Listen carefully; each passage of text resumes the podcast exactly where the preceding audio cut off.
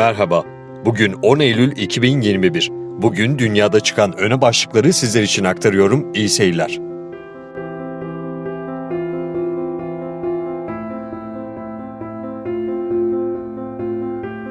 Amerika'dan Taliban hakkında beklenmedik övgü dolu açıklamalar geliyor.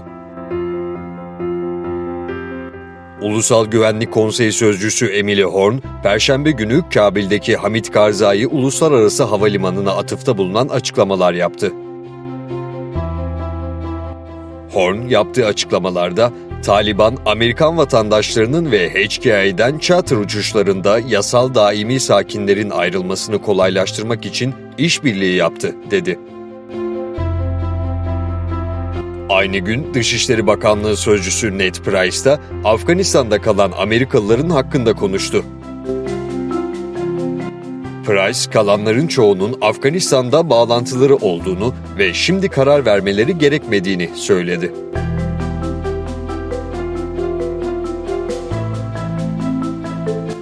Hong Konglu politikacılar yeni vatanseverlik yasası kapsamında Çin'e bağlılık yemini etti.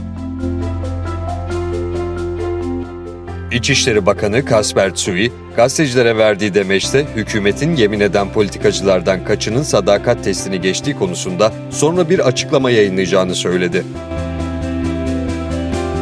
Hong Kong kurumlarının başına vatanseverleri geçirmek istiyor. Daha önce yetkililer medya açıklamalarını veya kampanya konuşmalarını samimiyetsiz olarak nitelendirdikleri muhalefet milletvekillerini ve adayları seçimlerde diskalifiye etmişlerdi.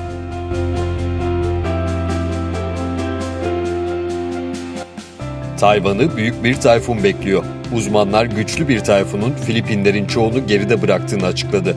Ancak tayfun daha da güçlenerek doğrudan Tayvan'a doğru ilerliyor. Tayvan Merkez Hava Bürosu ülke genelinde bir tayfun uyarısı yayınladı.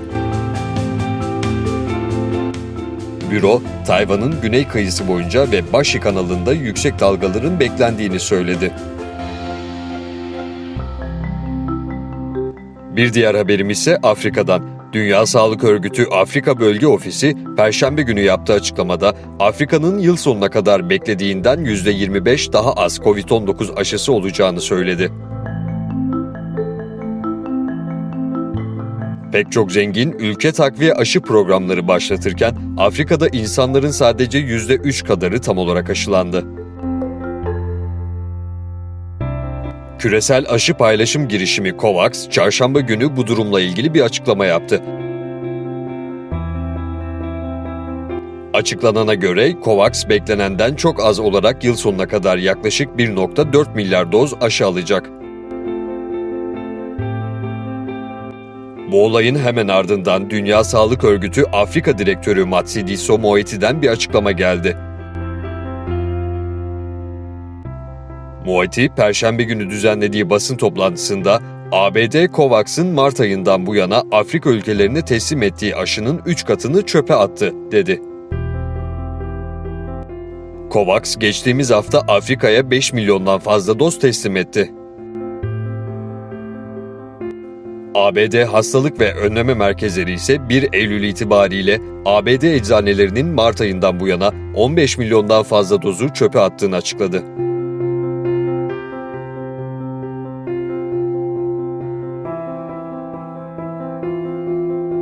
Tüm bu israfların arasında Biden, ABD'de Covid ile mücadele için yeni aşı gereksinimlerini açıkladı.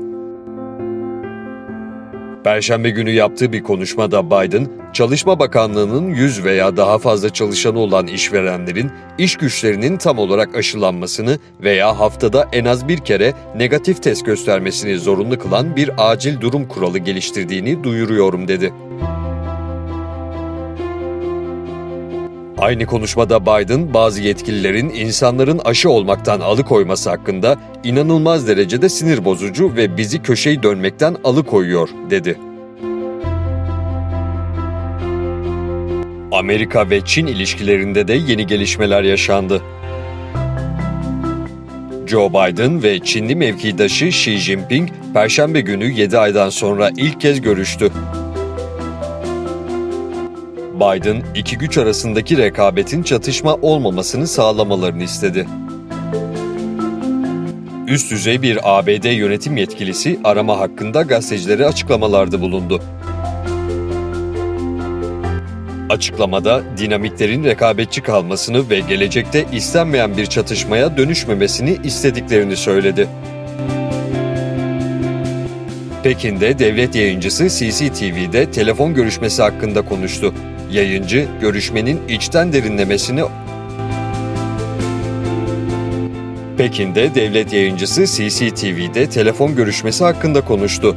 Yayıncı görüşmenin içten ve derinlemesine olduğunu, Çin-ABD ilişkileri ve karşılıklı endişe konularında kapsamlı stratejik iletişim ve alışverişleri kapsadığını söyledi.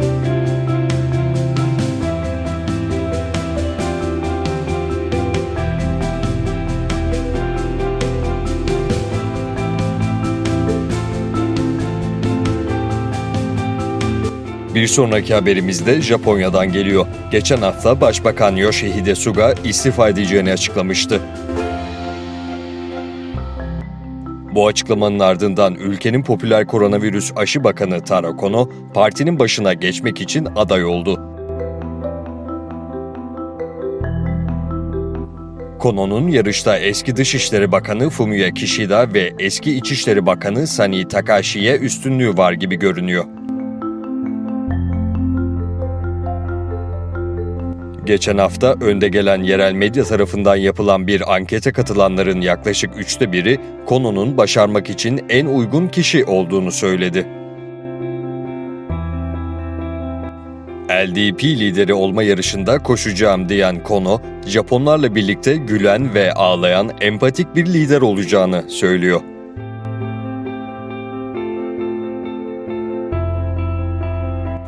Rusya enerji konusunda büyük atılımlar yapıyor. Enerji devi Gazprom, Moskova'nın gaz ihracat kapasitesini artıracak denizaltı boru hattının tamamlandığını duyurdu.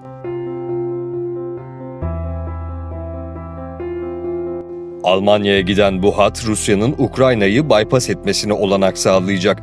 Gazprom yeni boru hattının yılda 26 milyon haneyi beslemeye yetecek 55 milyar metreküp gazı taşıyabileceğini söyledi.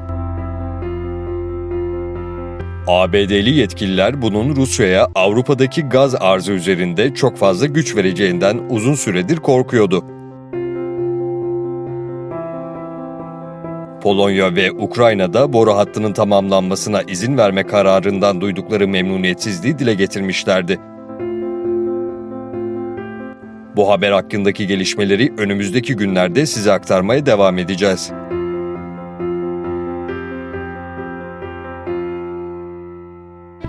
Libya ve Tunus arasında önemli görüşmeler yaşandı. Libya'nın Tunus Büyükelçiliği'nin yaptığı açıklamalara göre Libya Başbakanı Abdülhamit Dibeybe, Tunus'ta Cumhurbaşkanı Kays Said'le bir araya geldi. Görüşmede Dibeybe'nin yanında sağlık, içişleri ve kabine işlerinden sorumlu devlet bakanları vardı. Kays Said'in yanındaysa İçişleri Bakanı ve Cumhurbaşkanı danışmanları hazır bulunuyordu. Görüşmedeki en önemli konu iki ülke arasındaki sınırların açılması konusuydu. Görüşme sonrası yapılan açıklamalara göre gelecek hafta kara ve hava sınırları açılacak ve uçuşlar yeniden başlayacak.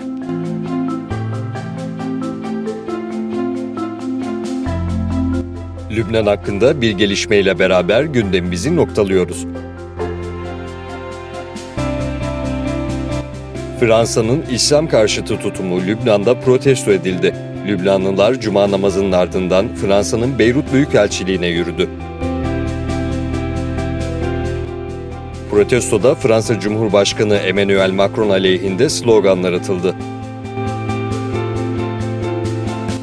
Göstericiler yaptıkları açıklamada İslam'ın değerlerine yönelik hakaretlerin Lübnan'da hem Müslümanlar hem de Hristiyanlar tarafından kınandığını söyledi.